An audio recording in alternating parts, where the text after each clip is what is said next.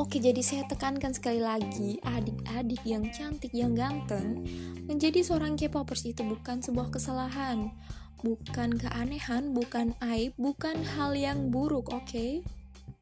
Jadi kalian tuh sama.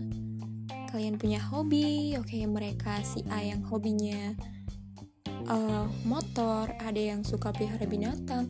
Nah, kalian ini salah satu contoh yang pelihara juga. Pelihara opa namanya ya